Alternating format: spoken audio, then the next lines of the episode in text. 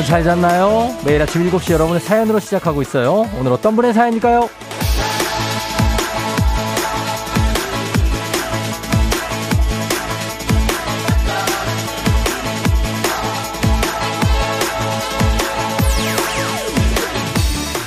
일팔팔사 님, 십구 개월 조카가 벌써 기상했어요.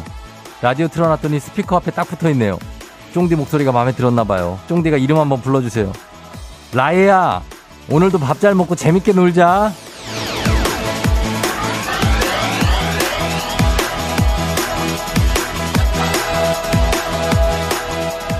그래, 우리 라에야 잘 잤니? 아휴, 십구 개월이면 참 사느라 힘들겠다. 밥 잘 먹고 잘 자고 잘 놀고 잘 커라. 이런 인사는 나이만 필요한 게 아니죠. 어른도 잘 먹고 잘 놀고 잘 성장하면서 지낼 필요가 있습니다. 잘하자고 말 건네줄 사람이 있으면 참 좋고 손잡아줄 사람이 있으면 참 좋죠. 그래서 제가 매일 이렇게 인사를, 그리고 여러분들의 손을 잡고 있습니다. 오늘도 야무지게 잘 지내봐요. 팔월 오일 금요일, 당신의 모닝 파트너 조우종의 에프엠 대행진입니다. 팔월 오일 금요일 케이비에스 쿨 에프엠 조우종 에프엠 대행진. 자, 오늘은 어, 제스 글린의 Hold My Hand로 시작했습니다. 예, 어 그렇죠. Hold My Hand, 손을 잡아달라. 어 누군가 한 명 정도는 내 손을 Hold My Hand, 그렇죠? 아, 그래서 쫑디가 아 여러분들 잡아줍니다. 오늘 잡고 갑니다. 그리고 오늘 금요일이기 때문에 어 그냥 쭉 가도 됩니다. 예, 오늘 금요일이 벌써 왔습니다. 또 어김없이 돌아온 불금. 아, 이번 주 여러분 한 주 또 아 정말 고생 많았어요. 진짜 이번 주는 뭐 아직도 계속되고 있지만은. 너무 밤에 더워가지고 잠을 못 자는 사람들이 너무 많아요. 진짜 고생이 많아요. 고생이. 그러면서도 아침에는 또 나가야 되니까 이렇게 열대야일 때도 좀 출근을 좀 늦춰주고 좀 이런 거가 좀 있으면 좋은데, 그죠? 어림도 없겠지? 아 진짜. 아무튼 그렇습니다. 오늘 오프닝의 주인공 일팔팔사 님, 한식의 새로운 품격 사홍원에서 제품 교환권 보내드릴게요. 어, 케이 일 이 이 삼 사 공육이오 님이 쫑디 잘 잤나요? 쫑디 오늘은 풋풋한 대학생 오빠 같네요. 크크 하셨습니다. 고맙습니다. 예, 대학교 한 십 학년 정도, 예, 되는 느낌인 것 같습니다. 그래요. 김민경 씨, 쫑디 하이로 왔구나, 왔어. 프라이데이, 프라이데이가 왔습니다. 왔어요. 프라이데이, 왔어, 왔어. 왔네요. 예, 어제는 곽수산이 한바탕 난리를 치고 왔는데, 굉장합니다. 예, 곽수산, 강성철. 아, 그 에너지들이 참 굉장합니다. 봄나들이님, 더위 때문에 잘 먹고 잘 자는 게 힘든 요즘이네요. 그래서 더 피곤하고 기운 없고 이 더위 언제쯤 기가 꺾일까요? 하셨는데, 어, 처서가 아마 이번 달 한 십 며칠쯤에 올 겁니다. 십사 일인가? 뭐, 그러면 그때 조금 꺾이지 않을까라는 기대를 해봅니다. 예, 정희용 씨는 오늘 새싹이에요. 처음 들어왔는데 아무것도 안 남겨놨네, 문자에. 내용 없음으로 초보 티를 많이 내고 있어요. 예, 희용 씨 문자 보내주시고 일이삼구 님, 우리 이십이 개월 둘째 채은이 잘 듣고 있다고 하시는데, 어 십구 개월 여기 이십이 개월 약간 언니네요. 삼 개월 언니다. 어 그래, 채은이도 잘 듣고 하시면 되겠습니다. 오늘은 금요일은 문자 주제 없습니다. 그냥 자유롭게 프리하게 여러분 뭐 하고 싶은 얘기 다 하셔도 되고, 단문 오십 원 장문 백 원에 문자 샵 팔구일공이니까 보내시면 됩니다. 콩은 무료고요. 그리고 어 글자 폰트 파문은 이제 살짝 정리가 된 것 같습니다. 보니까 어 그 전 디제이들이 이 폰트를 안 바꾸고 있습니다. 이제는 뭔가 몸살이는 거죠. 예, 제가 얘기를 해서 이제 좀 퍼져 나가서 이십으로 계속 유지가 되고 있습니다. 음 그렇기 때문에 여기서 뭐 더 이상 제가 뭐 범인을 색출하거나 뭐 누구냐 이럴 필요가 없지 않나. 예, 제가 원하는 사이즈로 딱 그냥 돼 있습니다. 어, 됐습니다. 성공입니다. 성공. 자, 여러분들 덕입니다. 여러분들이 아마 뭔가를 수사관이 돼서 뭔가 해주셨을 것 같아요. 감사합니다. 이십삼 일이 처서라고 하네요. 손지은 씨가. 이십삼 일, 어, 광복절 지나고, 예, 그쯤 되면, 그래요. 육삼육오 님이 이번 주 일요일이 입출해요. 좀만 참자고. 일요일은 내일 모레인데, 아, 그래요? 그래요. 근데 요거하고 아랑곳 없이 좀 덥지 않을까요?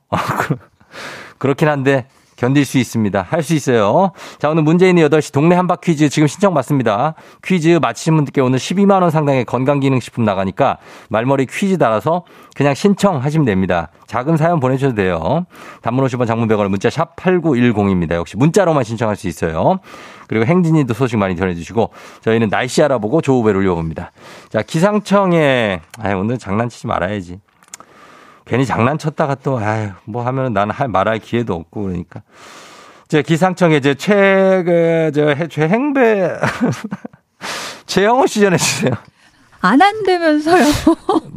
아, 나 안 할 수가 없어. 나 이상해. 장난을 걸고 예. 싶은가 봐요. 동갑이라 그런가 봐. 구학부 맞죠? 예. 맞죠? 네. 그래.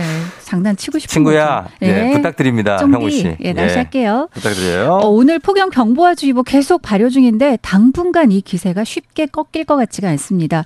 오늘 절기 얘기로 시작을 하셨는데요. 사실 일요일이 입추절기인데도 실제 절기보다 실제 우리가 체감하는 온도나 계절이 좀 더 느립니다. 그래서 절기가 먼저 오게 되는데요. 일요일도 덥습니다. 오늘은 대구가 삼십칠 도까지 오를 전망입니다. 정말 높은 기온이죠. 또 강릉이 삼십오 도, 광주, 세종 각각 삼십삼, 사도, 서울도 삼십이 도의 낮 기온 예보돼 있고요. 서울은 밤새 또 열대야였는데 서울의 열대야 일수 벌써 연속적으로 십 일째입니다. 내내 열대야에 여러분 갇혀 있는 상황인데요. 그래도 좀 힘을 내셔서 금요일이니까 이제 주말 휴일 다가오고 있잖아요. 소나기가 간간히 지나긴 합니다. 오늘도 수도권을 포함해서 곳곳에 오후까지 소나기 예보 있고요. 양은 오에서 이십 밀리미터 대부분인데 충청과 남부는 오에서 육십으로 양이 좀 많은 곳은 지역 차이 있겠고요. 내일과 모레 이번 주말 휴일도 더위 속에 곳곳에 소나기가 좀 지나겠습니다. 다음 주에는 북한 쪽에 위치한 기압골의 영향을 중부지방이 자주 받게 되면서 중부지방이 흐리고 내리 비 소식이 자주 있으니까요. 이 점도 참고하시기 바랍니다. 오늘 이렇게 많이 덥 없지만 그래도 힘내시고요. 현재 기온 이십칠 점 삼 도 서울 지역 기온 기록하고 있습니다. 날씨 정보였습니다.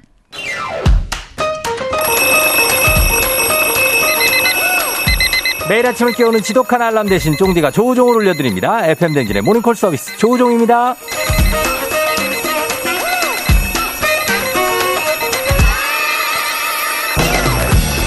시작이 반이다. 무슨 일이든지 마음먹고 시작하기가 어렵지 일단 시작만 하면 반은 해낸 겁니다.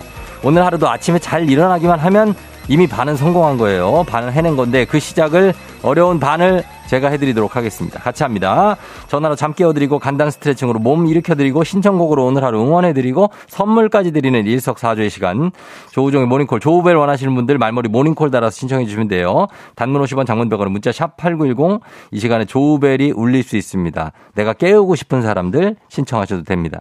센스 있는 여성들의 이너케어 브랜드 정관장 화이락 이너제틱과 함께하는 에프엠 댕진의 모닝콜 서비스 조우종입니다. 자, 오늘도 전화는 세 분까지 한번 걸어볼게요. 될 때까지. 첫 번째 모닝콜 신청자는요. 어, 이지연 씨네. 쫑디 안녕하세요. 회사 다니면서 투잡도 하고 있어서 전혀 쉴 시간이 없는데 목요일부터 휴가 쓰고 엄마랑 강화도로 놀러 갑니다. 평소에는 매번 알람을 새벽 다섯 시에 맞춰놓는데 쉬는 동안 조금 더 푹 쉬려고 쫑디 믿고 알람 끄고 잡니다. 모닝콜 부탁드려요 하셨습니다. 아, 그래요. 강화도를 간다. 거기 이제 고인돌 체육관 뭐 이런 것도 있는데 아무튼 간에 어, 아주 피곤한 와중에 휴가를 썼어요. 아주 귀중한 휴가인데, 아, 이렇게 일찍 일어나게 된다. 아, 뭐, 일어나, 모닝콜을 부탁하셨으니까 한번 깨워봅니다. 여보세요? 아, 저, 모닝벨, 조우벨입니다. 아, 예. 저기 깨워서 죄송한데, 일어나세요. 아, 네. 일어나세요. 네. 조우종이 울렸네. 자, 자, 신청곡 뭐 들을까요? 어, 저희 엄마가 좋아하는 임영웅 노래 틀어주세요. 임영웅 노래요? 네. 아, 임영웅 노래 아무거나 틀어도 돼요? 네, 괜찮아요. 어, 알았어요. 그거 틀어드리고. 지금 뭐 일어나는데 뭐, 몇 번 휴가 다시 잘까요? 어떡할까요? 음, 아니요. 아까 예. 알람이 갑자기 울려가지고 다섯 시에 일어났다 다시 잠들었었어요. 아, 다섯 시에 맞춰놓고 또 했어요? 아, 네. 알람 끄고 잔다 그러더니 왜 안 껐어요? 어, 다시 켜놨었어요. 다시 켜놨어요? 아, 한번 해봐요. 아. 아. 자, 목 풀면서 갑니다. 자, 여기 간단한 동작으로 잠 확 깨게 해드린 필라조와 함께 스트레칭 한번 가볼까요? 네. 자, 스트레칭 한번 갈게요. 오늘 스트레칭은 가볍게 갈게요. 지금 덜 깨졌으니까, 어, 어깨랑 견갑골 주위에 몸통 근육 좀만 풀어봅니다. 우리 회원님. 네. 자, 리듬 한번 타주세요. 리듬 타면서 어깨를 약간씩 움직여. 왼쪽, 왼쪽, 오른, 왼쪽, 오른쪽, 왼쪽, 오른쪽. 왼, 오, 왼, 오, 왼, 오, 왼, 오. 자, 오른손 들어서 왼쪽 어깨 뒤를 잡아주세요. 자, 왼손으로 오른쪽 팔꿈치 뒤로 지그시 밀어줍니다. 왼손으로. 왼손으로 잡은 오른손 팔꿈치 뒤로 지그시 밀어주세요. 밀면서 후. 다시 빼고. 자, 이번에는 왼손 들어서 오른쪽 어깨 뒤 잡아주세요. 자, 오른손으로 왼손 팔꿈치 뒤 같은 방식으로 회원님. 쭉 밀어주세요. 밀면서 후. 자, 마지막으로 등 살짝 말아주면서 양손 앞으로 쭉 뻗어줄게요.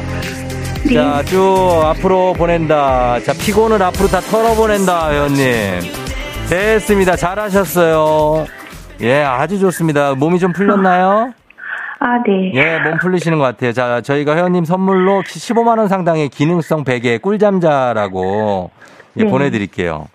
감사합니다. 그래요. 자, 통성명을 한번 해볼까요? 어디 사시는 누구세요? 어, 저는 일산에 살고 있는 이지연입니다. 일산의 지연 씨? 네. 일산 동구예요? 아니면 뭐 어느 쪽이에요? 일산 동구요. 동구에? 네. 어, 동구에 있고 뭐, 뭐, 그쪽 많으니까. 어, 거기에 지금 우리 강화도에 지금 여행 왔어요? 네네. 어, 어떻게 보내고 있어요? 저희 엄마가 불교라서 절을 계속 돌고 있어요. 아, 전등사 갔어요? 네, 전등사 갔다가 오늘은 어. 보문사 가고. 어, 보문사도 가고. 음, 네. 어, 고인돌 체육관 안 갔고, 그죠? 어, 네, 그리고 어, 어. 갑자기 어. 뭐 무슨 성당이 있는데. 성당? 옛날, 네, 그쪽에 네. 온수리 성당인가? 어. 거기도 한번 가보고. 아, 불교시인데 성당도 다니세요? 아니요, 성당은 옛날 조선, 제 오래된 성당이라가지고 한번 아. 가보자고 그래가지고. 아, 네. 그래요? 종교 대통합이 아니고?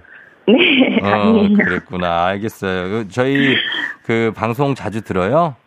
매일매일 듣고 있어요. 매일 듣고. 지연 씨 네. 투잡하느라 힘들지 않아요? 뭐가 제일 힘들어요? 아, 어, 제가 오전에는 회사원이고요. 예. 오후에는 방문 조사하는데. 방문 조사를? 네. 어. 아이들 만나는 건 괜찮은데, 이제 이동을 어. 해야 되니까, 어. 운전하면서 이동하는 게 제일 힘들더라고요. 그리고 또 대기를 하니까 더운데, 어. 네. 아, 그게 조금 힘들어요. 아, 그래, 왜 이렇게 일을 이렇게 열심히 해요, 이렇게? 음, 열심히 살려고. 아, 좀 쉬엄쉬엄 하지. 네? 음. 몸 생각하면서 해요. 네, 감사합니다. 그래요, 몸이 제일 중요하니까 알았죠? 네. 예, 알았어요. 감사합니다. 우리, 어, 끊기 전에 기합 한 번, 지, 뭐, 나한테 외치는 것도 좋고, 뭐, 지연아 이렇게 하면서 좋고, 기합 한번 외치고, 그리고 끊어볼게요. 괜찮죠? 아, 네. 네, 괜찮습니다. 그래, 알았어요. 갑니다. 지연씨, 기합 한번 하나, 둘, 셋. 아자, 아자, 화이팅! 화이팅! 화이팅! 잘 감사합니다. 보내고 와요. 안녕! 안녕! 예, 자, 이지연씨 신청곡 틀어드릴게요. 엄마가 좋아하시는 임영웅의 이제 나만 믿어요.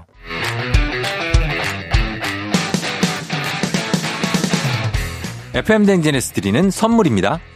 가평 명지산 카라반 글램핑에서 카라반 글램핑 이용권, 수분 코팅 촉촉헤어 유닉스에서 에어샷 U, 당신의 일상을 새롭게 신일전자에서 프리미엄 디씨펜, 기능성 보관용기 데비마이어에서 그린백과 그린박스, 이너뷰티 브랜드 올린아이비에서 아기 피부 어린 콜라겐, 아름다운 식탁 창조 주비푸드에서 자연에서 갈아 만든 생와사비, 판촉물의 모든 것 유닉스 글로벌에서 고급 우산 세트, 한식의 새로운 품격 사원에서 간식 세트, 문서 서식 사이트 예스폼에서 문서 서식 이용권, 메디컬 스킨케어 브랜드 디엠에스에서 코르테 화장품 세트, 갈배 사이다로 속 시원하게 음료, 첼로 사진 예술원에서 가족사진 촬영권, 천연 화장품 봉프레에서 모바일 상품 교환권, 아름다운 비주얼 아비주에서 뷰티 상품권, 미세먼지 고민 해결 뷰인스에서 올인원 페이셜 클렌저, 에브리바디 엑센코리아에서 블루투스 이어폰, 소 나이스한 세차 독일 소낙스에서 에어컨 히터 살균 탈취 제품, 판촉물 전문 그룹 기프코 기프코에서 케이에프 구십사 마스크, 주식회사 산과드레에서 한줌 견과 선물 세트, 의사가 만든 베개 시가드 닥터필로에서 삼중 구조 베개, 하남 동래복국에서 밀키트 복요리 삼종 세트, 정수기 생수 수돗물 안심 워터톡에서 가정용 수질 측정기, 지친 직장인의 활력 충전 트레서피에서 옥타코사놀 함유 건강 기능식품, 블라인드의 모든 것 월드블라인드에서 교환권, 베베모린에서 어린이 스킨케어 릴리덤 프로바이옴 교환권, 홍삼과 아르기닌의 첫 만남 약사가 만든 아약 홍삼기닌 교환권, 여 에스더 박사의 에스더 포뮬러에서 글루타치온 필름을 드립니다.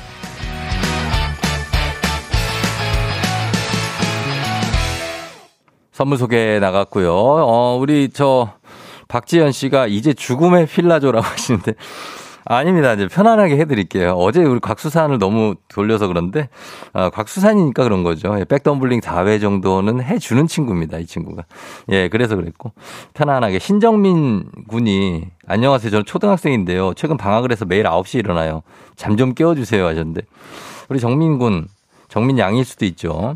번호를 알아야 하니까 홈페이지 가서 전화번호를 적어주셔도 되고 아니면 문자로 신청해 주시면 돼요. 지금 콩으로 보낸 것 같은데 어, 그럼 뭐 콩, 콩에다가 번호를 줘도 돼요. 예, 그러면 저희가 깨워드릴게요. 아, 이상엽 씨, 쫑디 카드 세 개가 없어져서 분실 신고하고 재발급 받았는데 제 가방 안에 다 있네요. 귀신이 고칼로는 분명 가방까지 싹 다 뒤져봤는데. 원래 카드 이런 게 이래요. 다 신고하고 다 하면 어디서 또 튀어나와 이게. 어, 되게 허무하죠. 어, 허무합니다. 저도 그런 적 있어요. 공오육육 님, 쫑지 제가 다이어트를 두 달 하면서 사 킬로그램 정도를 뺐거든요. 아, 그래요? 콩은 번호가, 아, 그렇구나. 콩에다가 번호를 적미나, 콩에다는 번호 적지 마. 그거는 이제 다른 사람들이 다 볼 수 있으니까 거기 적으면 안 되겠다. 정민이 알았지?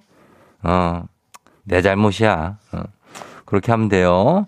자, 그리고, 어, 어제였지? 아, 공오육육 님. 쫑지 제가 다이어트를 두 달 하면서 사 킬로그램 정도를 뺐거든요. 그런데 생일 주간과 여름 휴가 기간이 겹쳐 일주일간 달렸더니 삼 킬로그램가 쪘네요. 그래도 후회는 없습니다. 일주일간 행복했어요. 역시 행복과 인격은 탄수화물에서 나오네요. 그래, 먹을 땐 먹어야지. 어, 뺄 때 열심히 빼고. 그거 어떻게 매일 트레이너처럼 그렇게 뭐, 어? 하냐고. 쉽지가 않잖아요. 너무 싱거워가지고 어떻게 먹어, 그거를. 참, 간도 좀 해주고 그러지. 공구일삼 님, 신규 직원이 왔는데 일을 알려주면 제 퇴근이 늦어지고, 제가 다 해버리면 칼퇴는 할 수 있는데, 제 심신이 고되면서 신규 일은 안 늘고, 아쫑디 사회생활이 쉽지가 않습니다. 아, 그럼요. 예, 진짜. 신규 직원들을 이 가르친다는 것. 요즘에 사람 뽑기도 어렵고, 그 사람을 적응시키기도 힘듭니다. 그리고 적응하잖아요? 그럼 또 나가. 참 쉽지 않아요. 인사. 인사가 만사입니다. 인사가 만사. 사팔이공 님, 쫑디 회사 창립기념일은 암묵적인 휴일 아닌가요? 암묵적인. 오늘 창립기념일인데 출근합니다. 심지어 저녁에 행사도 있어요. 불금인데 위로 좀 해주세요. 창립기념일은 휴가죠. 예, 휴일이죠. 휴일. 휴일인데, 아, 이런 행사를 일부 하긴 하죠. 근데 거의 휴일인데, 우리 케이비에스가 구월 삼일입니까? 구, 아, 그거 맞나? 맞아요. 구월 삼일은 방송의 날이구나. 아, 그게 아니라 삼월 며칠인데, 그죠? 삼월 며칠이 그 창립 기념일인데, 그때 이 방송 하는 사람들은 다 출근합니다. 예, 그래, 맞아요. 그럴 수 있어요. 케이 팔공육이 육일칠삼 님, 쫑디 너무 더워서 정신이 나갔네요. 오랜만에 버스 탄다고 오르는데 기사님이 저를 막아서 보니까 글쎄 마스크를 안 낀 거예요. 다행히 가방에 마스크가 있어서 망신 모면했습니다. 요즘에 깜빡깜빡 할 수 있어요. 예, 어, 나가다가, 어? 아, 나 마스크를 안 꼈네. 그리고 다시 껴, 끼고 이럴 수 있는데. 예, 다시 챙기면 되죠. 챙기면 됩니다. 자, 저희들 이분들께 모두 선물 저희가 챙겨서 보내드리겠습니다. 소개해드린 분들. 에프엠 댕진 홈페이지 오늘자 선곡표 확인해주세요. 저희 광고 듣고 올게요. 말리지 마, 내 이런 사랑은. 아. 자, 원래 쿨노래죠. 그러나 십 센티미터 버전으로 한번 달려봅니다. 애상 듣고 행진이 단톡으로 들어올게요.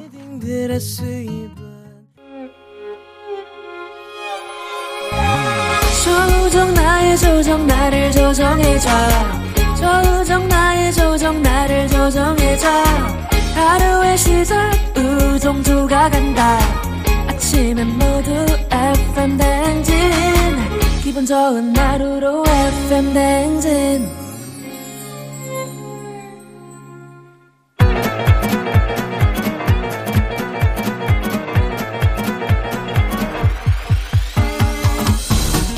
아이고, 아, 아, 그래요. 아, 덥지? 예, 마이크 테스트야. 예, 들려요? 그래요. 행진이 이장인데요. 지금부터 행진이 주민 여러분들 소식 전해드려오시오. 행진이 단톡이요.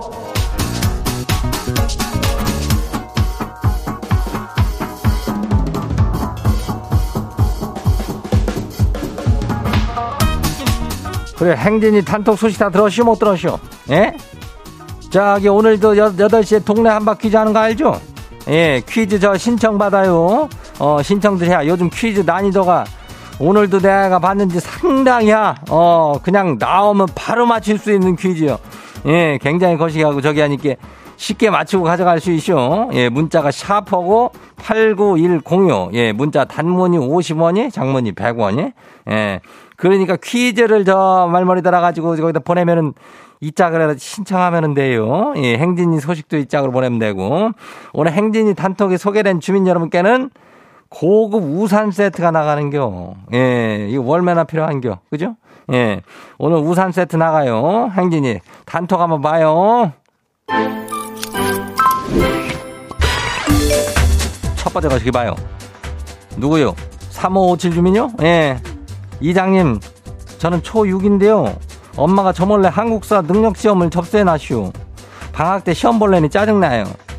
큰별쌤 강의 보면서 공부하고 토요일에 시험 보는데 잘 보라고 해줘요. 이거 읽어주시면 시험 점수를 공개할게요. 크.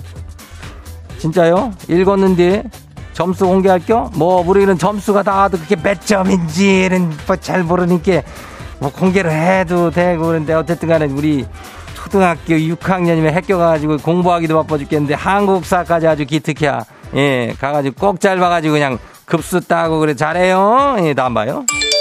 두 번째 것이게요. 케이 일 이삼구사 일구팔일 주민이요. 이장님 꿀맛 같은 휴가가 끝나고 다시 출근해요. 아내한테 회사 가기 싫다고 투장 부리다가 등짝을 한 대 맞고 집을 나서는데 눈물이 앞을 가려요.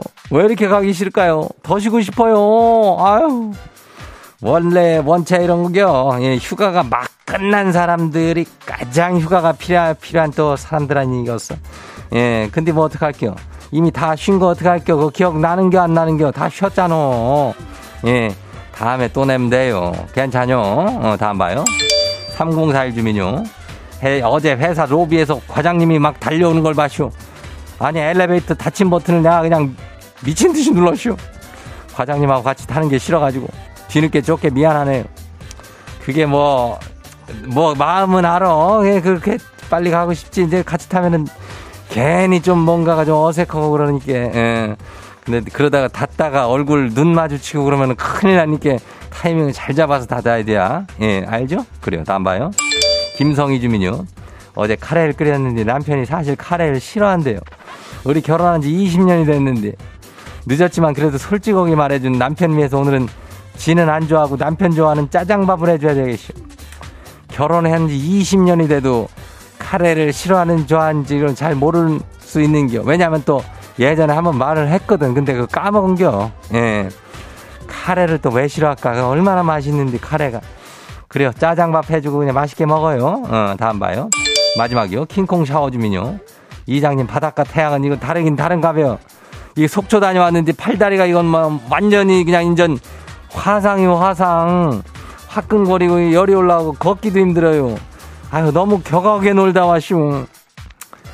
놀러 갔는데 그럼 뭐 가만히 앉아만 있을게요. 뭐 그런 사람도 있겠지 말은 그래도 이렇게 놀고 그런 건데 요거 아이싱이라고 그러나 뭐라 그래요. 어 아이스팩 같은 걸로 이렇게 조금 얹어놓고 그래야 돼요. 안 그러면 큰일 나요. 벗겨주고 그냥 쓰라려. 예, 킹콩 샤워님 잘 놀고 왔으니까 되시오.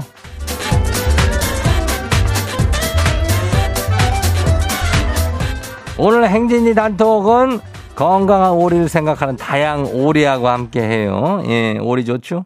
그리고 행진이 가족들한테 알려주실 정보나 소식이 있으면은 뭐 아무리 덥고 그렇지만은 그래도 이젠 뭐 우리가 또 얘기를 하고 그래야 되니까. 예, 행진이 여기다 말머리를 행진이로 달면 돼요. 그래서 보내줘요. 예, 단문이 오십 원이 장문이 백 원이 문자가 샤프하고 팔구일공이니까 예, 콩은 무료죠. 그래요. 우리는 일단 노래를 좀 잘 듣고 올게요.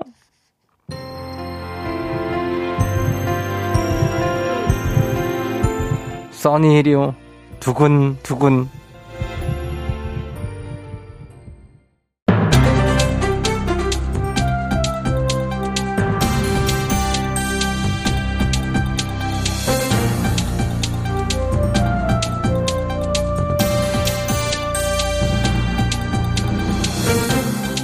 안윤상의 빅마우스. 저는 손 석석석석석 회입니다. 층간소음에 대한 문제는 이제 고질적이지요. 사실은 층간소음을 줄일 수 있는 방법이 있지만 쓰이지 않고 있다고 하는데요. 자세한 소식 박영진 씨와 함께 나눠보지요. 안녕하십니까. 박영진입니다. 예. 층간소음. 이거 다 공동주택에서 일어나는 일이야 이게. 예. 지금은 바닥에 이 센티미터짜리 일반 스티로폼을 까는 게 다인데. 바닥에 스티로폼을 이 센티미터 까는 걸로 층간소음을 막고는 있군요. 근데 그게 최선인가요? 최선이 아니니까 내가 이렇게 나와서 이거 떠들고 있어 이거. 이 스티로폼에 흡음재를 넣고 건축 재료를 섞어서 복합 완충제를 만들면 층간소음이 크게 준다 이 말이야. 아하. 네, 이럴 줄 알았어. 기술이 이렇게 발전을 했는데 층간소음이 말이 돼 이게. 아니 그런 방법이 있는데 왜 쓰질 않는 거지? 어째서지요? 왜냐니 돈 돈 때문이야. 돈. 돈이요. 아파트 설계는 건설사가 아니라 시행사나 그 재건축 조합이 하는 경우가 많은데. 예. 그러면 그러니까 이제 설계 때부터 건축비를 아끼는데 초점을 맞춰요. 아, 설계부터 이렇게 세심하지 못한 거군요. 공사비 차이가 많이 나는 건가요? 전용 면적 팔십오 제곱미터 기준으로 높게 잡으면 한 천여만 원 정도 든다 그러는데, 예. 근데 이게 또 설계만 잘한다고 되는 게 아니야. 공사도 문제. 설계 단계에서 이런 방법을 쓰자고 해놔도 시공할 때 공사를 대충 하면 오히려 소금이 커져 이게. 그렇죠. 공사를 대충 하면 당연히 안 되겠고요. 꼭 구조적인 좀 문제가 있는데 이걸 뭐 정책적으로 규제하는 방법은 없는 건가요? 그게 늘 그렇지만 정책은 좀 어려워요. 사실 설계부터 이렇게 해라, 저 그런 정책을 아직까지 써본 적이 없는 거예요. 뭘 알아야 쓰지 이거. 네, 전문가들의 의견은 어떤지요? 전 건설사들이나 전문가들이 대책을 내놓을 수 있는 거 아닙니까? 설계 때부터 이런 기술을 쓰면 정부가 혜택을 준다고 유인을 하거나 분양 공고에 소음방지 기술을 홍보를 하든지 그런 쪽으로 유인책을 써볼 수 있지 않냐 그러긴 하더라. 에헴. 예, 그래서 아까 말씀하신 것처럼 설계가 완벽하게 돼도 시공이 제대로 안 되면 소용이 없다는 거 아닙니까? 그러니까 현장 감독을 잘해야 돼 이게. 책임도 명확하게 하고 관리 감독도 잘하고 시공 후에도 확인하고 그냥 긴장을 하게 해야 제대로 지을 수 있을 거 아니에요. 예, 말씀을 알겠습니다. 그러나 쉽지는 않을 것 같군요. 그래도 방법이 없는 건 아닌 만큼 좀 더 현실적이고 확실한 정책이 좀 마련돼서 발망치 때문에 고생하는 분들 줄었으면 좋겠지요. 소식 감사하지요.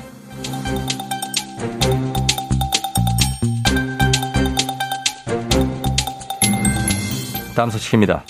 말기암, 말기암 환자들을 상대로 맹물을 치료제라고 속여 팔아 이억 원을 가로챈 대학 교수와 무역업자가 재판에 넘겨졌지요. 자세한 소식 전해주시죠. 누구지요? 언년아. 언년. 내가 오늘도 정말 화가 머리끝까지 났구나, 언년아. 아, 예, 저. 이분, 왜 이분이 나오셔? 화만 내지 마시고 소식을 좀 전해주시죠. 좀 빠르게, 예. 무역업자랑 대체치유학과 교수랑 짜고서 암 환자를 속였다, 언년아. 아픈 사람들한테 무슨 짓이야! 아, 예, 그래요. 이, 어, 뭐, 어떤 식으로 피해자를 속인 거지요? 그것은 짐이 말해주겠어. 짐은 관심법의 대가 미륵궁행이라. 아, 예, 궁행이요. 어디 관심법으로 살펴보자면, 아니, 이런, 이런, 이런 고얀 것들을 보았는가 말이야. 예. 맹물을 가져다가 양화수라고 속여서. 양화수가 뭐, 양화대교에서 파는 물입니까? 뭐죠? 이보시게. 예, 죄송합니다. 그런 아재 개그를 아침부터 하면은 아, 내가 옛, 너무 재밌지 않은가 말이야. 옛날 분들이 나오셔가지고. 양자 역학에 따라 특정 에너지를 가미한 물이 양화수란 것이야. 아하. 이걸 마시면 암이 낫는다고 한 게지. 실제로 그런 사실이 있나요? 그런 사실이 있을 리가 있는가. 그냥 말장난이야. 아. 게다가 이것들 이 다른 암 환자를 섭외해서 효과가 있다고까지 하여서 그렇게 해서 이억이 넘는 돈을 환자들에게 뜯어낸 게지. 이런 철퇴가 필요한 자들을 뭐하는가 말이야. 철퇴로도 모자란 아주 죄질이 나쁜 자들인데요. 몸이 약해져서 마음도 약해진 사람들을 노린 거 아닙니까? 이 환자들은 지푸라기라도 잡고 싶은 심정이고요. 그래서 그 물을 마신 환자들 어떻게 됐습니까? 네 명 모두 사망하였어. 아하, 이런. 정말 이 고약한 인간들이 아닌가 말이야. 잡아다가 철퇴를 내려야 할 것이야. 예, 임 부장님, 저도 좀 부탁 좀 드리겠습니다. 철퇴. 그 무역업자는 구속됐지만 대학 교수는 법원에서 증거인멸에 우려가 없다고 구속영장을 기각했다고 한다. 그래서 내가 다녀오겠다, 언년아. 잡아올게, 언년아. 궁예신지 장혁신지 좀, 좀 정확하게 좀 부탁드리죠. 장혁이야 지금은. 예, 장혁이라고. 예. 벌 받아야 돼. 예, 벌 좀 꼭 좀 부탁드립니다. 간절한 마음을 이용한 사기 행각, 그것도 병든 사람들 상대로 한 이 악랄한 범죄 정말 꼭 좀 제대로 된 처벌을 받았으면 좋겠습니다. 오늘 소식 여기까지죠.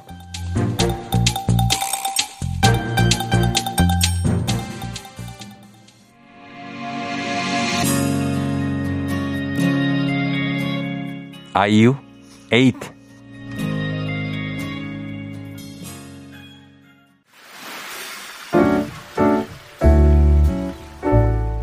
마음의, 마음의 소리. 소리.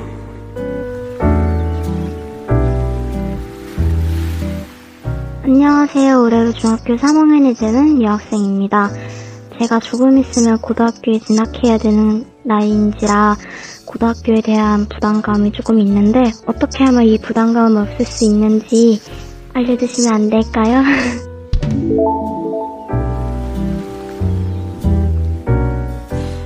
네, 자 오늘의 마음의 소리는 중삼 여학생인데 익명으로 보내주셨는데 어 일단은 블루투스 이어폰 교환권 저희가 선물로 보내드릴게요. 그리고 이게 뭐 누구한테 전하는 소리가 아니고 알려주시면 안 되냐라고 하셨어요. 상담이 들어왔네. 음. 중삼에서 고등학교 진학할 때 뭐 부담감이 있다는 거는 뭐 성적에 대한 부담감이 될 수도 있고 아니면 뭐 어떤 계열의 고등학교에 진학해야 되느냐 뭐 이런 거에 대한 부담감 아니면 뭐, 어, 친구들 뭐 아니면 뭐 더 나가면은 아, 뭐 친구들과의 헤어짐 뭐 이런 걸 수도 있어요. 그렇죠? 예. 그래서 적응하기가 고등학교에 진학하게 하면 적응하기가 쉽지 않아요. 사실.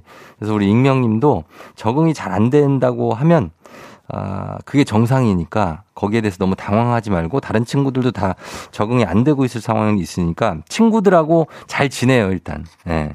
그리고 수학 열심히 하고. 수학 열심히 해야 된다. 어, 내가 더 이상 얘기 안 해. 내가 수학 딴 거다 얘기 안 했어. 수학 열심히 해. 어, 이때 놓치면 안 돼. 그래요. 예, 그렇게 하면 좋겠습니다. 저는 실리와 저는 이상을 동시에 추구합니다. 어, 친구들하고 잘 지내면서 수학 열심히 해라. 야, 그렇게 하겠습니다. 자, 매일 아침 이렇게 속풀이 한번 해주세요. 예, 하고 싶은 말씀, 이렇게 물어보고 싶은 것도 다 남겨주시면 됩니다. 원하면은 익명, 삐처리, 음성 변조 다 해드리고 선물도 드리니까 카카오 플러스 친구 조우종 에프엠 댕지 친구 추가해주시면 자세한 참여 방법 보실 수 있습니다. 많은 참여 부탁드리고요. 이경아 씨가 동아리 활동도 추천한다고 하시는데, 예, 동아리 활동도 살짝 걸어놓고 어, 올인하지 말고. 음, 올인하면 안 돼. 제가 예전에 봉사 동아리 올인해가지고 하여튼간 실패 케이스로 제가 되게 많거든요. 올인하지 마. 나 단장 했다가 큰일. 예, 댄스 동아리 단장. 아, 단장 같은 거 하지 마. 그냥 단원으로, 음, 단원으로 담그기만 살짝 하시면 됩니다. 케이 일 이삼구 사팔일일님 초일 달 피아노를 배우기 시작했어요. 작자 미상의 곡을 보고 엄마 미상이라는 사람 참 곡을 많이 써 이러네요. 그렇죠. 어, 미상님이 정말 무수히 많은 곡을 쓰셨죠. 특히 옛날 곡들이요. 예. 그렇습니다. 음, 잘 설명해 주시기 바라고요. 우리 미상 씨에 대해서. 칠팔일칠님 쫑디 삼촌 저 서울에서 외할머니 뵈러 대구에 가는 중인 초오입니다. 너무 지루해요. 지루하지. 예, 서울에서 대구까지 한 두 시간 가는데 가시 잘 가시고. 예, 초등학교 오 학년. 오늘 초등학생이 왜 이렇게 많지? 사리고사님 사랑하는 우리 딸 오늘이 초등학교 마지막 생일이라서 미역국 끓이고 있어요. 딸이랑 같이 듣고 있으니까 쫑디가 얘기해 주세요. 그래 얘기할게요. 지우야 초등학교 마지막 생일 축하해. 중학교 가서도 열심히 생활하자. 수학 포기하지 말고 수학 지키자 지우야. 어, 나 믿는다. 자, 우리 초등학생들도 어, 수학 잘 지켜야 됩니다. 자, 오늘 삼 부에 문재인 여덟 시 동네 한바퀴 퀴즈 있습니다. 여러분 퀴즈 풀고 싶은 분들 아직 시간이 있으니까 퀴즈 말머리 달아서 샵팔구일공 단문 오십 원 장문 백 원에 문자로 신청하시면 됩니다. 저희 음악 듣고 퀴즈로 돌아오도록 할게요. 자, 음악은요. 갑니다. 세븐틴 노래 들을게요. 세븐틴의 예쁘다. 오늘 내 아침을 그래서 봐봐 조종과 함께해 나를 더 춤추게 넘치게 행복해 이 순간이 매일 아침 일곱 시에 에프엠 대행진 에프엠 대행진 조우종과 나 신나 이 순간 에프엠 대행진 I'm feeling good as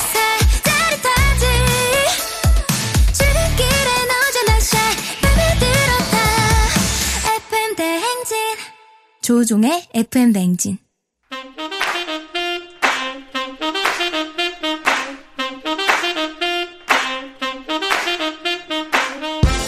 바쁘다 바빠 현대사회 나만의 경쟁력이 필요한 세상이죠. 눈치 지식 순발력 한 번의 길로 보는 시간입니다. 경쟁이 꼽히는 동네 배틀 문제 있는 여덟 시 동네 한바퀴 퀴즈.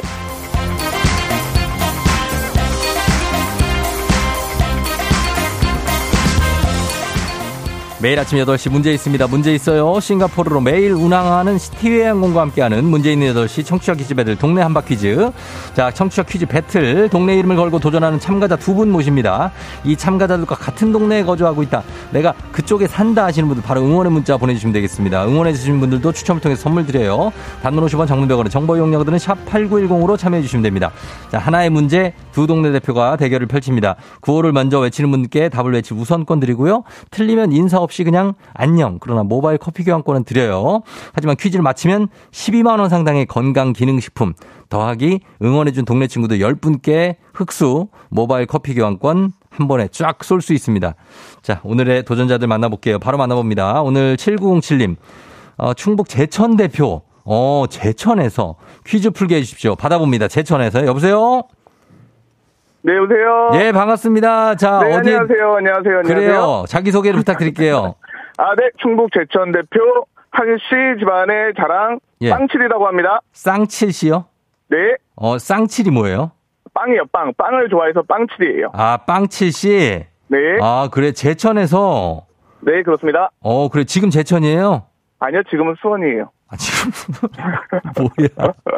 알겠습니다. 제천 출신인데 지금은 수원이다. 네. 그러나 나는 제천을 사랑하니까 알겠습니다. 제천의 빵칠씨 한씨 집안의 자랑이죠. 네, 그렇습니다. 알겠습니다. 한빵칠씨 잠깐만 기다려주세요. 네. 예. 자, 두 번째는 공삼공공님인데 퀴즈 풀게요. 밤 근무 끝나고 퇴근했습니다. 다음 주 화요일까지 휴가인데 남해로 혼자 가요. 와이프가 허락해줘서.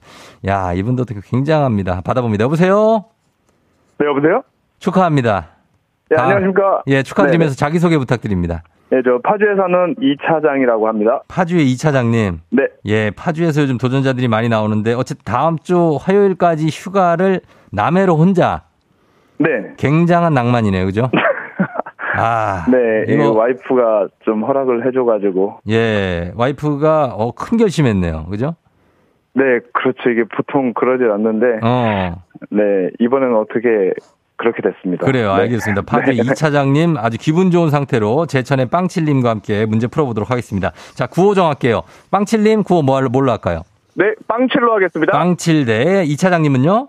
파주로 하겠습니다. 파주. 빵칠 대 파주입니다. 충북 제천 대 파주의 대결. 자, 그러면서 제천의 또 여기 자매로 수원이 또 들어가는 빵칠님이에요. 제천 수원분들 그리고 파주분들 응원 많이 보내주시기 바랍니다. 자, 그러면 빵칠 대 어, 파주 저 인사 아, 연습 한번 해볼게요. 하나 둘 셋. 파주. 좋아요. 하나 둘 셋. 파주.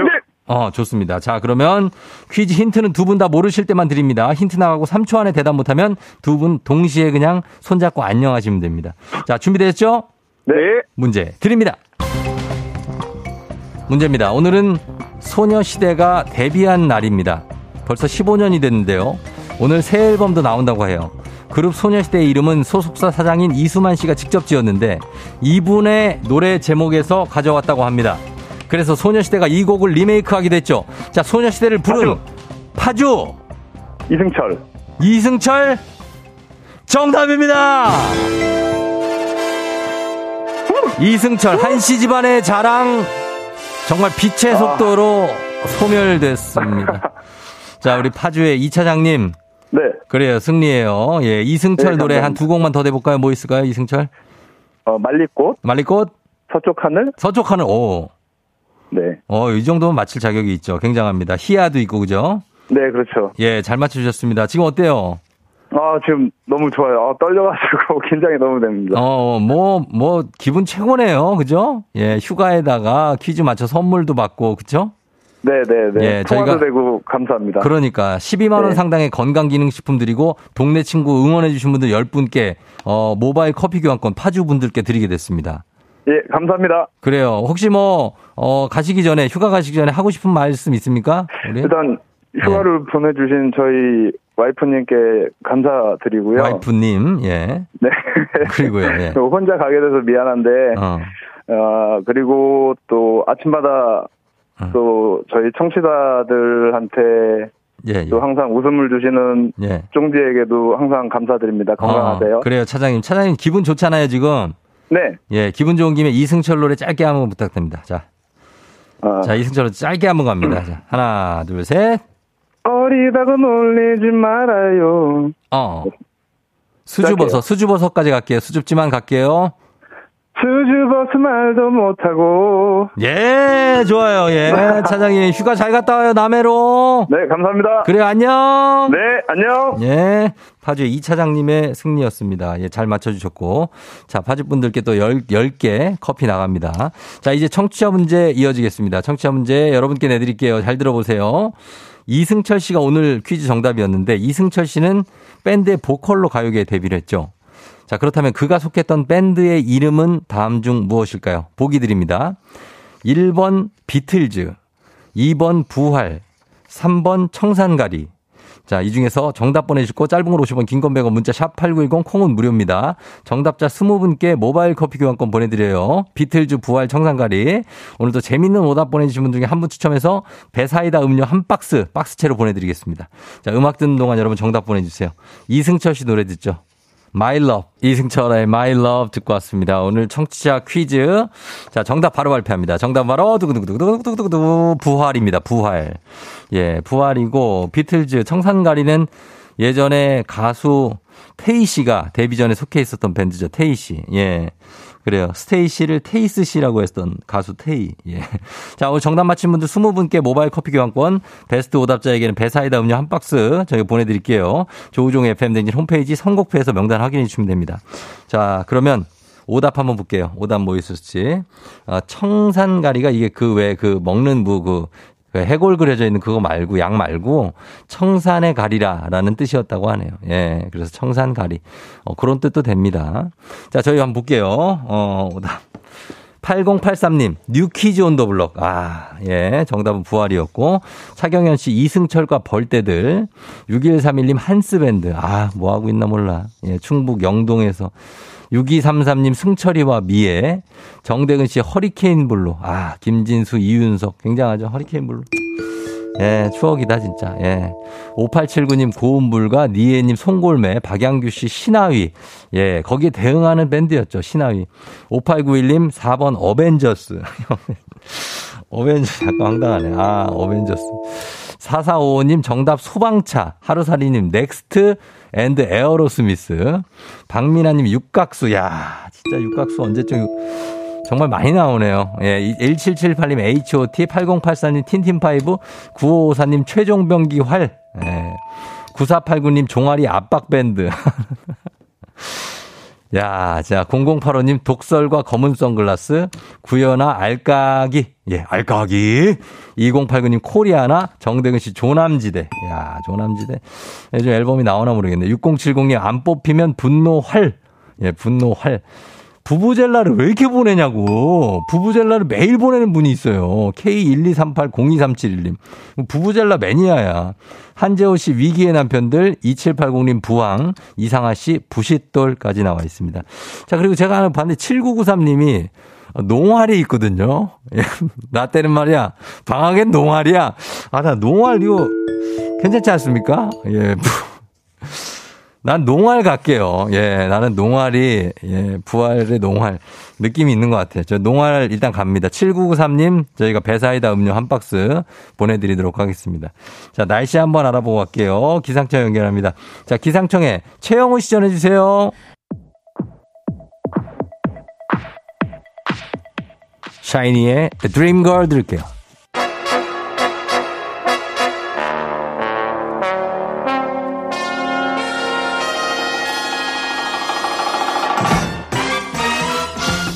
간추린 모닝뉴스 케이비에스 김준범 물리불리 기자와 함께합니다. 예, 김준범 기자.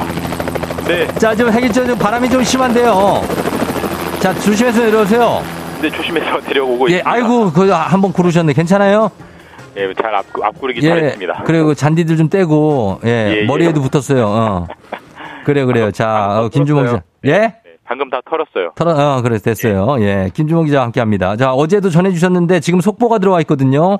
예. 어, 달 탐사, 어, 우리나라의 첫 달 탐사선이죠. 다누리호. 예. 오늘 오전에 발사가 됐다는 소식이 들어와 있네요. 예, 칠 분 전에. 예. 여덟 시 한 십육 분 정도 됐는데 여덟 시 팔 분에서 구 분 사이에. 예예.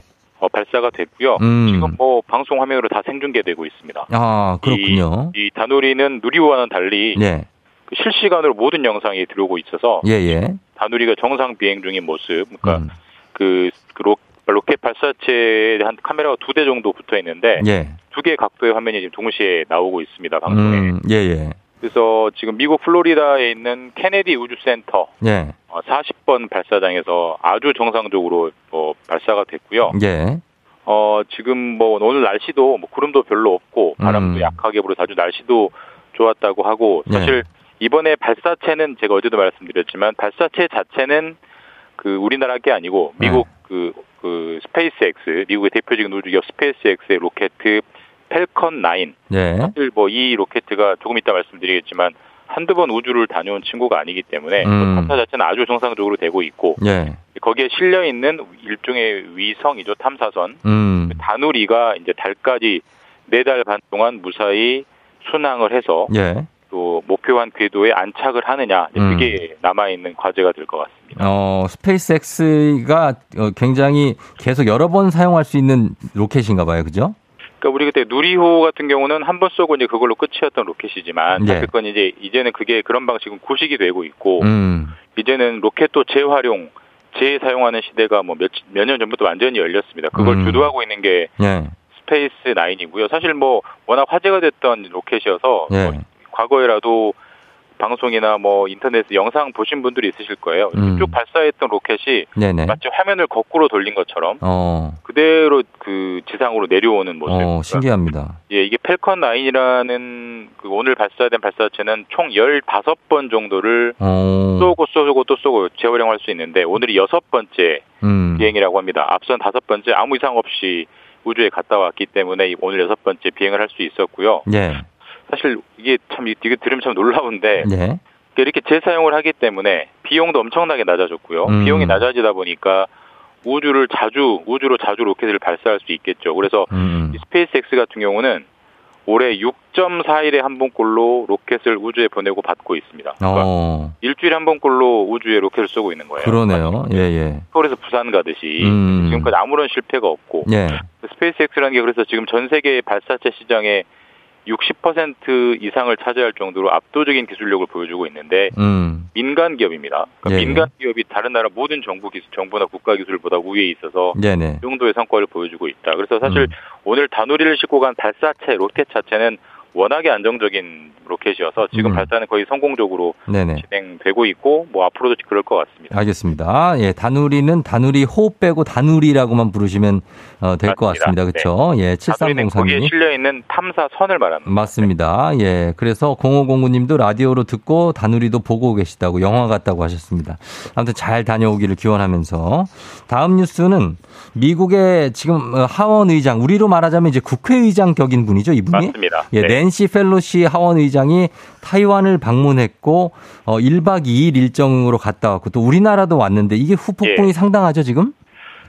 그 펠로시 의장 같은 경우는 화요일에 타이완에 들어가서 수요일에 타이완을 떠났고요. 예. 그 다음 행선지가 우리나라였습니다. 수요일. 그러니까. 그제 왔다가 또 어제 목요일 날 또 떠났고 지금은 일본에 있는데 아시아를 쭉 한 바퀴 돌고 있는데 음. 어, 말씀드렸지만 그 펠로시 의장은 미국의 의전서열, 국가 권력서열 삼 위입니다. 예. 아주 유력한 인물인데 네네.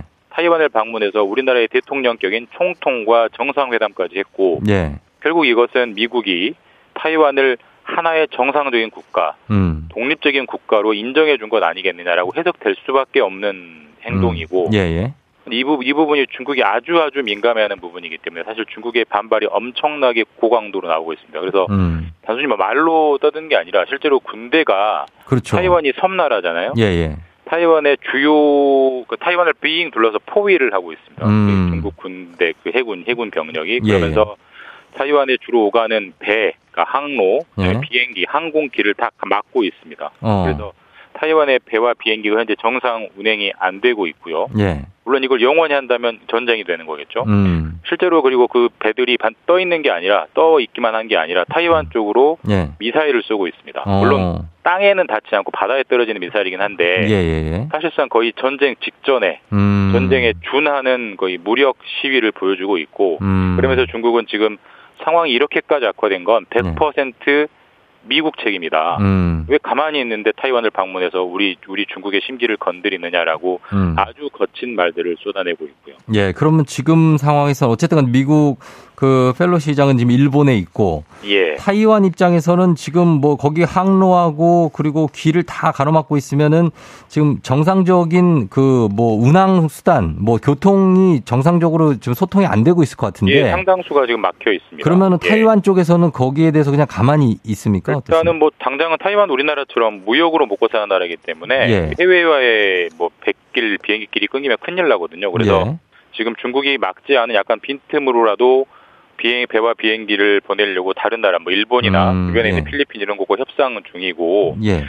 또 사실 그리고 이제 군사적으로 당하고 있기 때문에 우리도 가만히 있지 않겠다. 전투 준비 태세를 끌어올리겠다. 전 국가적 동원령을 내리고 있는 상태인데 다만 음, 예. 우리가 다 알겠지만 군사력으로는 타이완과 중국은 예. 사실 뭐 좀 거친 표현으로 게임이 안 됩니다. 그래서 비교가 안 되죠. 예, 예. 그래서 마치 우크라이나가 러시아한테 강하게 저항을 했지만 군사력으로 부딪히니까 지금 엄청난 고초를 겪고 있는 것보다 더 큰 격차가 나거든요. 그래서 예, 예. 사실 이번 중국의 군사 무력 훈련이 상당 기간 몇 달 동안 지속될 확률이 높기 때문에 음. 제가 우크라이나 러시아 다음에 전쟁 유력 지역이 타이완과 중국이라고 했는데 예. 그게 단순히 예상만이 아니겠다라는 걱정들이 점점 커지고 있는 음. 그런 좀 안 좋은 상황이 몇 달 동안 예, 예 알겠습니다. 자, 우리나라를 그리고 방문했잖아요. 그 예. 하원 의장이 그때도 뭐 여러 가지 상황이 발생이 됐죠.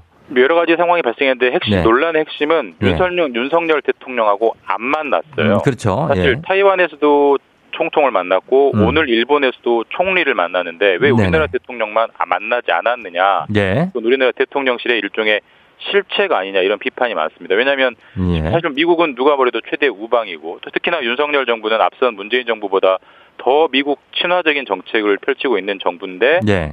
왜 미국의 최유력자를 안 만나느냐. 사실 음. 이런 비판이 많고요. 예. 지금 일단 대통령실의 입장은 네. 공식적인 건 아니지만 네. 자, 마무리 부탁드립니다. 예, 예, 예. 중국을 너무 자극하면 안 되기 때문에 예, 그렇게 했다는 건데 앞으로 이게 다음 주에도 계속 그 외교적 실책으로 어, 지속이 될 것 같습니다. 네네, 감사합니다. 김준범 네. 기자 함께했습니다. 고맙습니다. 네, 감사합니다.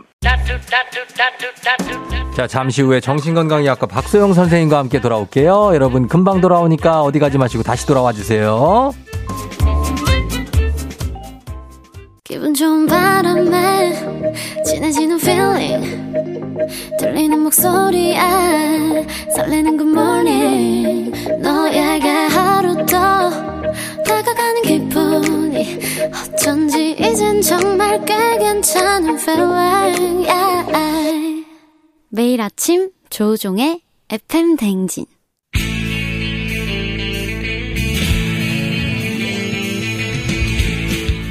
살아가면서 사자 들어가는 가족은 꼭 필요하다고 하죠. 의사, 판사, 변호사, 다른 건 없어도 우리에게 의사는 있습니다. 에프엠 댕진의 의사 가족, 닥터 패밀리.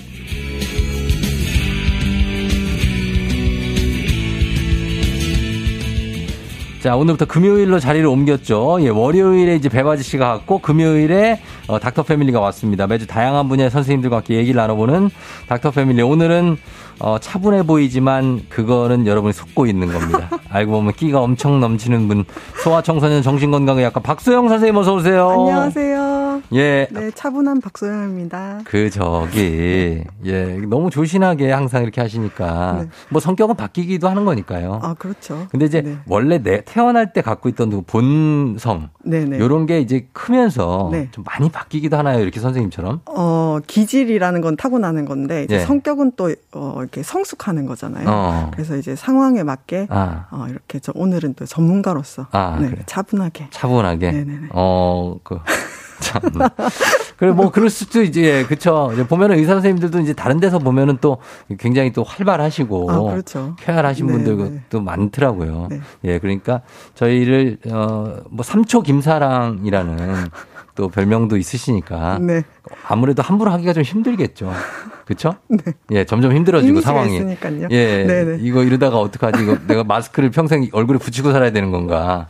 이런 압박감들. 어, 어. 네. 괜찮죠? 네, 괜찮습니다. 예, 알겠습니다. 네네네. 예, 자, 요, 요 오늘은 요 얘기를 요즘 어딜가나 이 드라마 얘기를 많이 하는데 사실은 저는 이 드라마를 제가 다 보지 못해서 아, 잘 못, 못 이해해 주세요. 네. 못, 못 보는 사람들도 있잖아요. 아, 그렇죠. 그렇죠? 예, 이상한 변호사 우영우, 네네. 우영우의 우영우 캐릭터가 이 자폐 스펙트럼 장애를 가진 천재 변호사 맞습니까? 어, 네, 맞습니다. 예, 선생님도 드라마 보시나요? 네, 저도 최근에 보기 시작했어요. 음. 어, 워낙 주변에서 많이 물어. 보셔가지고 보시니까? 네, 보호자분들도 예. 얘기를 하시고 그래서 어, 어, 보일 수밖에 없었죠. 저는 저희 아내가 보고 있더라고요. 아, 네네네. 네, 그래서 어, 저거를 여기서도 보는구나. 네네. 제 일은 딴, 나, 딴 세상이에요. 아, 되게 저는, 재밌던데요, 근데? 아, 그래요? 네. 어, 집에서 티비를 잘 못 봐서. 아, 그래서 오늘 닥터 패밀리 주제가 이 우영우가 갖고 있는 자폐 스펙트럼 장애인데 여기에 대해서 얘기를 한번 나눠보도록 하겠습니다. 네. 과연 어떻게 생기게 된 건지. 이 드라마 캐릭터가 자폐 스펙트럼 장애를 가졌고 또 기억력이 엄청나게 뛰어난 천재적인 재능을 가진 네. 예, 그런 캐릭터인데 네.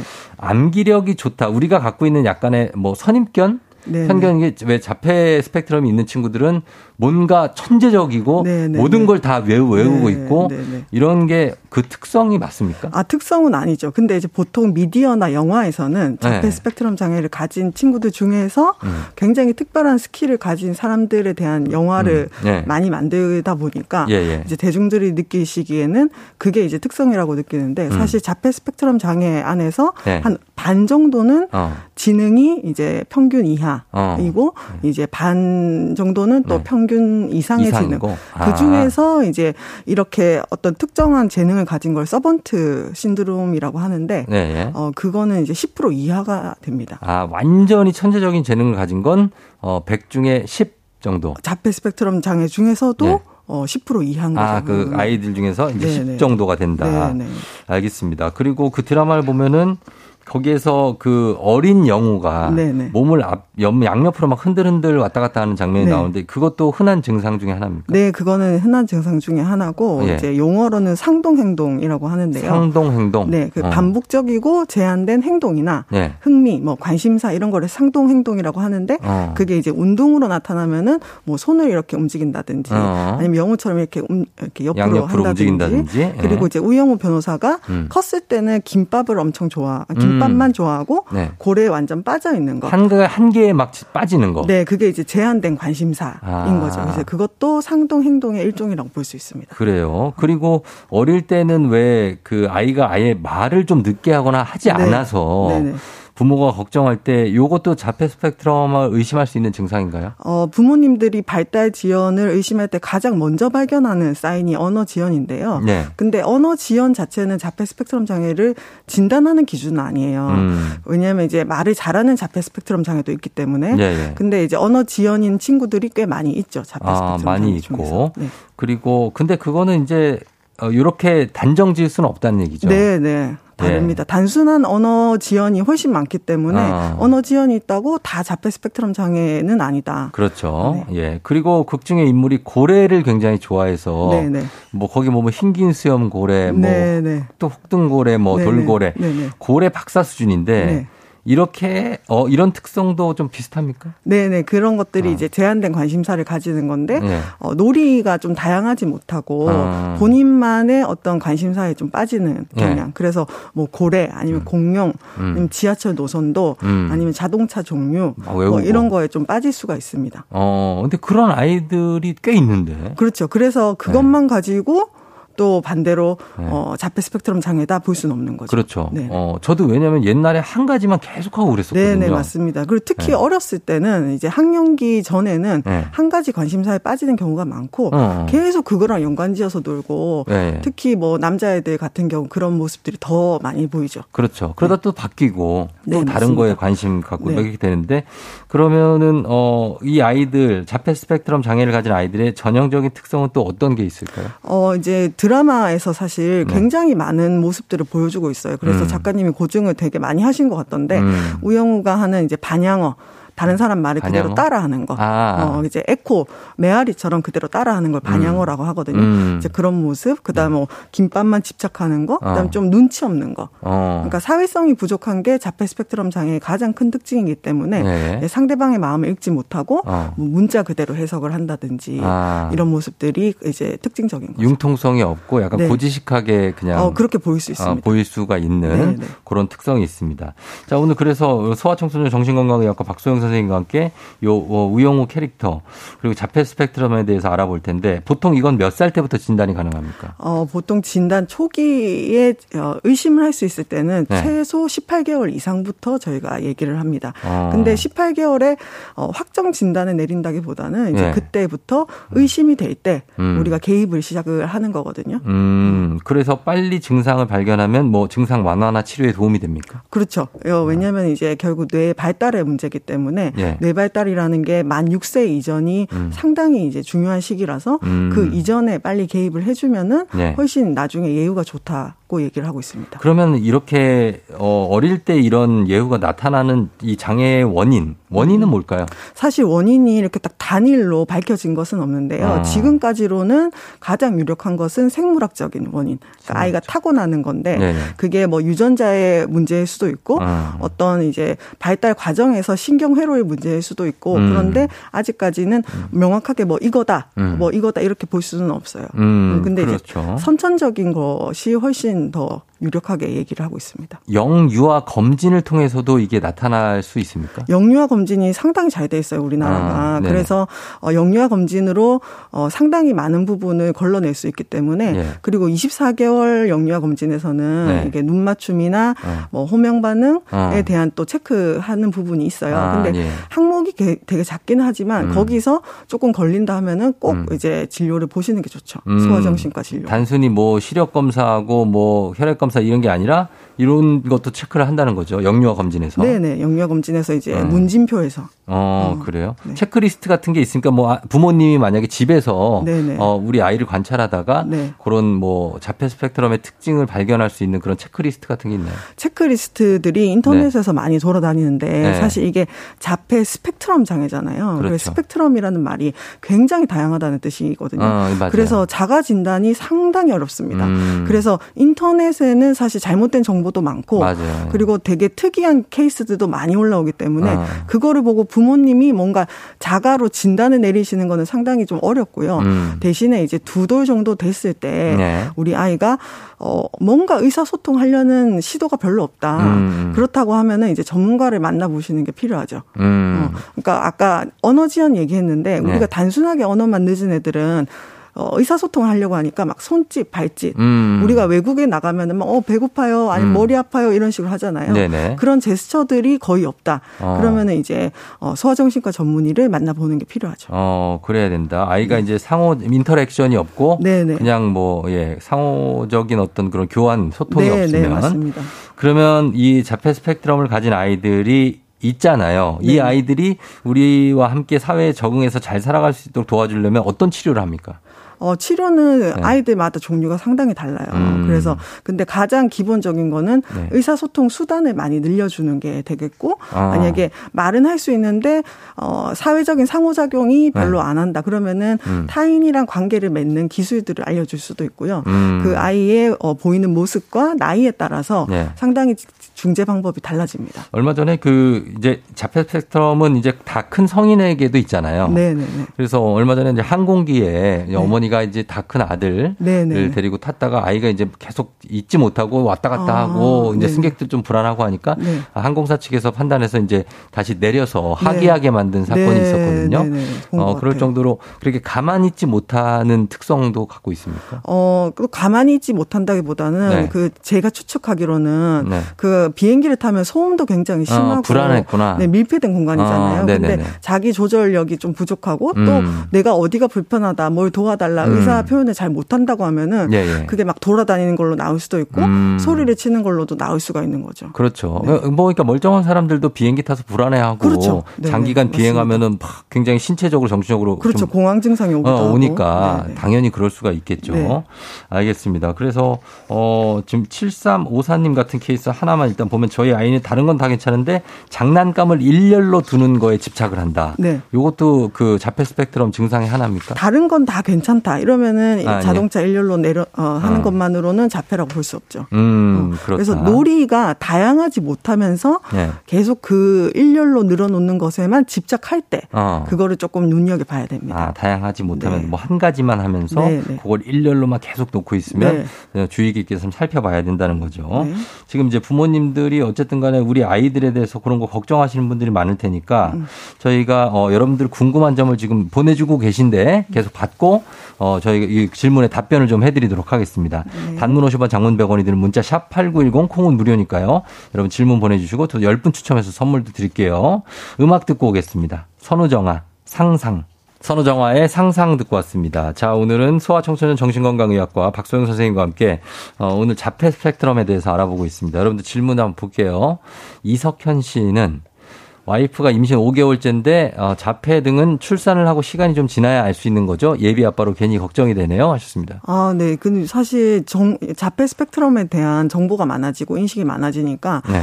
좋은 점도 많은데 사실 네. 이런 게 되게 단점 중에 하나죠. 네. 그러니까. 어, 불안한 게 너무 심한데 음. 제가 아까 최소 십팔 개월이라고 말씀드렸잖아요. 네네. 그래서 돌전에는 이런 생각은 하지 않으셨으면 아. 좋겠어요. 왜냐하면 그럼 너무 힘들잖아요. 그러니까요. 네, 예. 네. 그런 걱정은 네. 계속 꼬리에 꼬리를 물고 맞아요. 그리고 커지기 보, 때문에. 보면은 다 해당이 되는 것처럼 느껴지거든요. 음, 그렇습니다. 음. 그리고 팔칠사구 님 어렸을 때 아이가 까치발로 자주 서는 행동을 하면 이게 자폐 스펙트럼 의심을 해봐야 한다고 하던데 맞나요? 아, 그렇지는 않습니다. 까치발로 서는 이유는 상당히 다양하고 그리고 음. 많은 수의 아이들이 까치발을 한동안은 들 수가 있어요. 음. 어, 걸음마를 배우는 과정에서도 그럴 수 있고 장난으로도 그럴 수가 있는데 음. 다른 증상들이 있으면서 네. 까치발도 있으면 의심을 할 수 있지만 요것만 다른, 있으면? 네. 그것만 가지고 자폐를 의심할 필요는 전혀 없습니다. 음, 김서영 씨. 저희 딸이 이십이 개월인데 책을 주면 한 장 한 장 넘기면서 냄새를 맡아보고 음. 책을 봅니다. 네. 혹시 이건 어떤 거냐고요?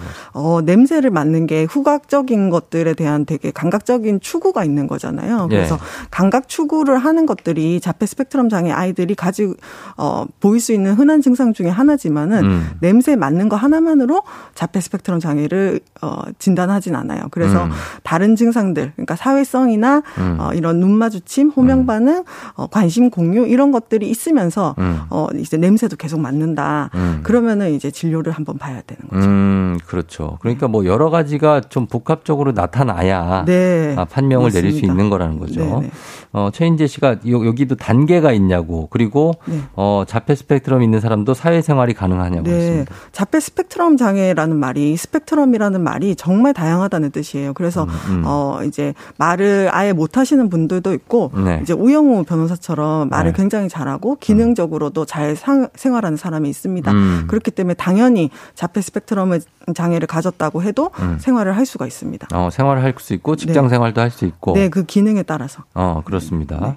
어, 김보순 씨가 경계성에 있는 아이들은 조기에 치료하면 정상 범주로 네. 돌아올 수 있냐? 그 경계성이라는 게 지능을 얘기하시는 건지 자폐 스펙트럼 장애 경계성을 얘기하시는 건지. 어. 근데 자폐 스펙트럼 장애에서는 경계성이라는 단어는 안 써요. 그래서 음. 자폐 스펙트럼 장애인데 아마도 증상이 경미한 경우를 말씀을 하시는 것 같은데 음. 그럼 경미한 경우라고 하면은 이제 잘 도와주면은 뭐 나중에 한 초등학교 들어가서부터는 주변에서는 음. 전혀 알지를 못하는 경우들도 꽤 있죠. 음, 그렇고 양피곤님이 색칠 공부하다가 조금만 삐져나와도 불같이 화를 내는데 검사해봐야 되냐고 했습니다. 어, 이것만 있으면 아이들이 이런 경우는 꽤 있어요. 많죠. 어, 네, 네. 뭐 색칠 공부하다가 아니면 스티커 붙이다가 어. 신발 신다가 네. 내가 생각한 것대로 안 되면은 어. 감정을 조절을 아직은 잘 못하니까 음. 불같이 화를 낼 수가 있어서 이런 것들은 잘 어, 도와주시면 될 것 같습니다. 도와주면 나아지고요. 네. 예, 육칠일오 님 혹시 이름을 불러도 부모를 쳐다보지 않고 스킨십을 싫어하는 증상. 네. 이것도 의심 증상이요. 어, 이름을 불러도 부모를 쳐다보지 않는 것이 호명 반응의 부재. 네. 그러니까 자신의 이름을 불렀을 때 일관적으로 반응하지 않는 것은 음. 자폐 스펙트럼 장애를 조기에 발견하는 가장 중요한 사인 중에 하나입니다. 음. 그래서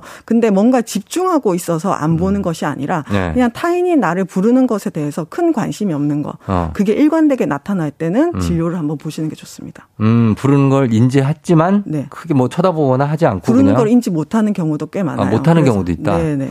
알겠습니다. 예, 그리고 어, 김예지 씨가 에이디에이치디랑 자폐랑 겹치는 증상이 맞냐고 했습니다. 아, 네, 고기능 자폐 스펙트럼 장애 그러니까 지능도 높고 말도 잘하는 친구들 중에서 음. 에이디에이치디 에이디에이치디를 가진 친구들이 꽤 있고요. 네. 그리고 두 개가 구분이 안 되는 경우가 많이 있습니다. 그래서 이거는 구분하는 것은 상당히 좀 어, 힘든 작업이어서 아. 정신과 전문의를 만나서 해야 되는 부분이죠. 그래요. 알겠습니다. 자, 어, 이렇게 어, 보면은, 그리고 육공일오 님이 부모가 양육을 소홀히 해서 발달이 늦어지면 후천적으로도 생길 수가 있냐 하셨습니다. 어, 부모 때문에 그렇지는 않고요. 만약에 네. 부모가 아이를 너무 방치해서 아이가 음. 어, 발달이 느리다 하면은 적절히 도와주면은 빨리 좋아집니다. 음, 좋아질 수 있다. 있다. 네. 알겠습니다. 오늘은 어, 이렇게 알아봤는데 뭐 개괄적으로 알아봤고 여러분들 질문 다 소화를 많이 질문이 들어왔는데 다 소화를 못 해드려서 네. 어, 여기까지만 하도록 하겠습니다. 아, 네, 제가 네, 마무리 그 유튜브 중에 유튜브를 진행을 하고 있는데 음, 그 안에서 자폐 스펙트럼 관련된 체크리스트랑 음. 내용들을 많이 올려놨어요. 그래서 네네. 유튜브에서 우리 동네 어린이 병원에 검색을 하시면은 음. 그 안에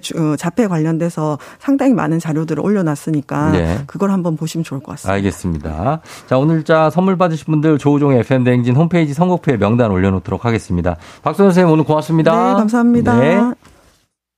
바보같이 아쉬운 많은 노래가 원어원 뷰티풀 쌉싸란 달달한 아찔한 조우종의 팬댕진 오늘 여기까지고 마칠 시간이 됐습니다. 금요일이니까 여러분 기분 좋게 보내고요. 저희는 끝곡으로 유키스 수연의 소주의 요정 전해드리면서 인사할게요. 여러분 오늘도 모두 골든벨 울리는 하루 되시길 바랄게요.